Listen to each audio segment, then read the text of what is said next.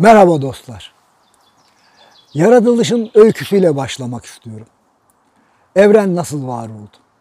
Günümüzden 13.4 milyar yıl öncesinde bir hiçlik vardı. Hiçliğin içinde de bir ses. Ve bu ses bugün kullandığımız am sesine çok yakın bir sesti. Neredeyse vrom diye uzatabileceğimiz güçlü bir ses. Ve bu ses birdenbire ol dediğinde Planck sabiti dediğimiz 10 üzeri eksi 33 sayısından da küçük bir değerdi ki zaman diliminde yani saniyenin katrilyonda biri kadar kısa bir sürede evren oluştu. Fakat bildiğimiz evren bugünkü haliyle oluşmadı. O tek bir maddeden, tek bir elementten oluşuyordu. Hidrojen. Atom sayısı bir olan hidrojenden. İşte bu oluştuğunda bununla beraber ruhsal alem dediğimiz alem de var oldu. Çünkü bu iki alem aynı evrende ama birbirlerinden erişilemez derecede uzak fakat birbirleriyle kenetlenmiş kadar iç içedir. Bunu size nasıl aktarabilirim? Bir projektörün sinemada ekrana görüntüsünü düştüğünü düşünün. Ekranda yüzlerce rengi, onlarca rengi görürsünüz. Ama projektörden çıkan ışığa baktığınızda ihtimal ki bir ya da iki renk göreceksiniz ya da üç renk. İşte o projektörden çıkan ışıklar ekranda birçok rengi oluştururken o iç içe geçmiş ruh ve madde alemini bize anlatır. Yani biri mavi ise diğeri kırmızı ışıktır ve iki ışık asla birbirine temas etmez. Başka bir örnek vermek gerekirse bunu bizim algımızla anlatabiliriz. Bizlerin yazık ki üç reseptörü var. Renk reseptörü gözlerimizde ve biz dünyayı bu üç renkle algılayabiliyoruz. Ana renk dediğimiz renklerle.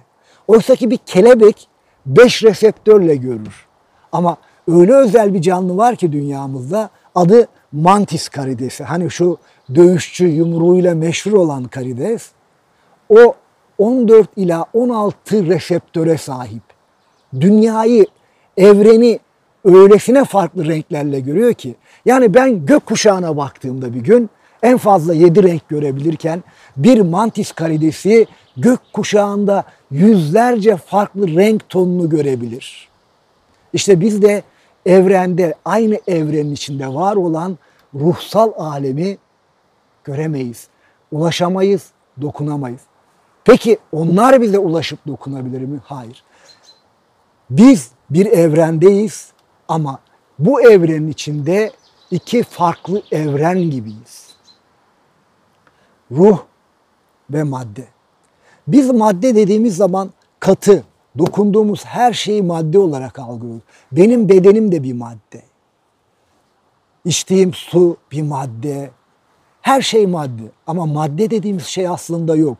Madde diye bir şey yok dostlar. Madde enerjidir. Enerjinin yoğunlaşmış halidir. İşte evren de bir enerjiyken bir anda tek elementten oluşan bir maddeye dönüşür.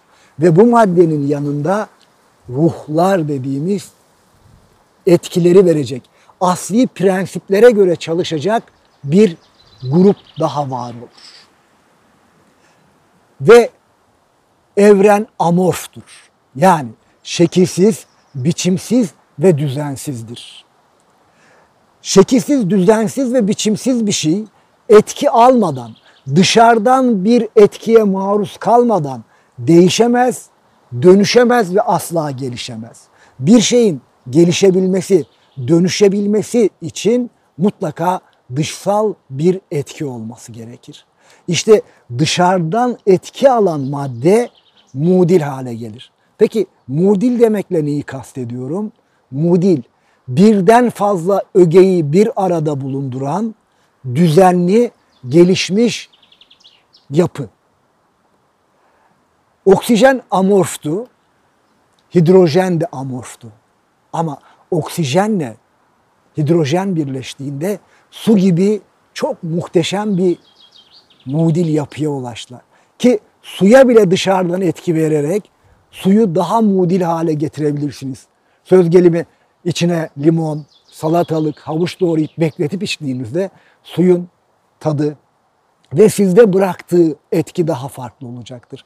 İşte evreni yaradan ya da gözlemci adına her ne diyorsanız dostlar var ettiği andan itibaren nazarıyla yani bakışıyla ve niyetiyle devamlılığını sağlar. Eğer yaradanın, gözlemcinin bakışı olmasa ve niyeti olmasa evren var olamaz. Bunu bugün artık kuantum fiziğinde çok net biliyoruz. Çünkü kuantum fiziğinde bir kavram, bir kuram bize şunu söylüyor. Atom altı parçacıklar gözlemcinin niyetine göre davranıyor.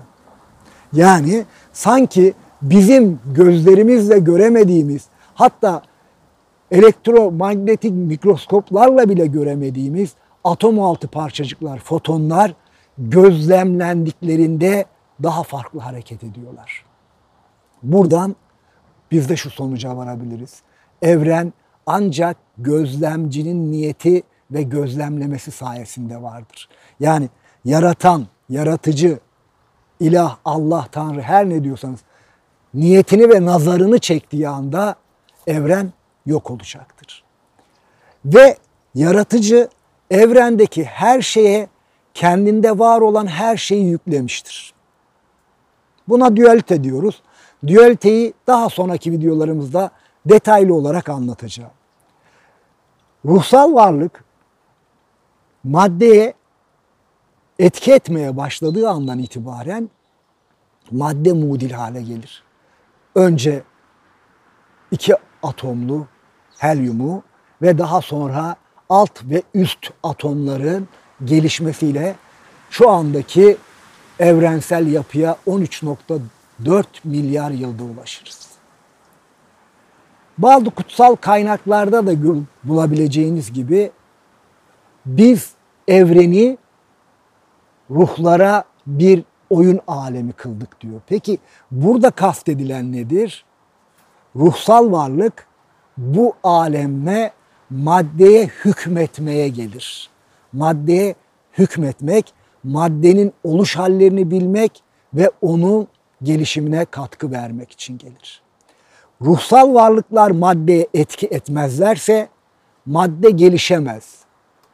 Yani ruhsal varlıklar olmazsa madde anlamsızlaşır. Gözlemcinin, yaratanın niyeti gözlemi olmasa maddenin korunumu ve enerjinin sakınımından da bahsedemeyiz. O yüzden madde yani evren ruhların kendi tekamüllerini devam ettirmek, tekamül edebilmek için geldikleri bir oyun alanıdır. Burada başka bir açıdan da bakarsak, dini açıdan bakarsak, o ol dedi ve oldu yani kün dedi ve oldu cümlesinden yola çıkıyoruz. İşte bu noktada evren var olduğu anda bazı ruhsal gruplar oluşuyor. Elementerler yani doğa perileri, bilgeler, yıldız insanlar, melekler, düzenleyiciler gibi pek çok grup oluşuyor. Ve bu gruplar maddeye etki ederek maddeyi geliştiriyorlar. Sonrasında ise bu tekamül oyununun insanlık bölümü ortaya çıktığında ayet şöyle söylüyor. Tanrı bir gün meleklere dedi ki ben yeryüzünde bir halife yaratacağım. Dikkat edin halife yaratacağım diyor. Yani benim yetkilerime haiz olan ruhsal varlıklar yaratacağım. Siz de onlara secde edeceksiniz. Yani onları onurlandıracaksınız. Melekler orada üçe bölünüyorlar. Bir grup kuşkusuz diyor biz senin yarattığın her şeye saygı duyarız. Bir grup melek diyor ki ben bu yaratım o kadar çabuk baştan çıkar ki ben onu her zaman kandırabilirim. İşte iblis melekleri dediğimiz melekler yani diğer adıyla şeytanı burada görüyoruz. Ve yaradan belirlenen süreye kadar onu kandırmakta özgürsün diye bu melekleri görevlendiriyor. Üçüncü grup melekler diyor ki Tanrım bu yarattığın varlık zulmedecek, kan dökecek ve cahil olacak. Sen bizden bu varlığa mı secde etmemi istiyorsun? Cevap çok nettir. Muhakkak ki gaybı bilen benim. Yaradanın gaybdan, bilinmezlikten kastı filmin sonudur. Yani o yarattığı her şeyi yaratmış ve bitirmiştir aslında. Ve bizim tekamül ederek en son noktaya ulaşacağımızı çoktan bilmektedir. İşte bu noktada insanlar yeryüzünde boy göstermeye başlarlar ve birçok kutsal kaynakta anlatılan Habil Kabil öyküsünden tutun diğer tüm öykülere baktığınızda gerçekten zulmeden, kardeşin kardeşi öldürdüğü nefsaniyeti yani kin, acımasızlık ve gaddarlık duygusu çok yüksek bir kavim topluluk olarak geliriz. Ama her dönemde insanlığın nasıl tekamül ettiğini gözlemleyebiliriz. İşte ruhsal varlık ve evren, madde ve ruh, ruhun tekamülü için var edilmiş bir oyun alanıdır. Bir sonraki videoda görüşmek üzere.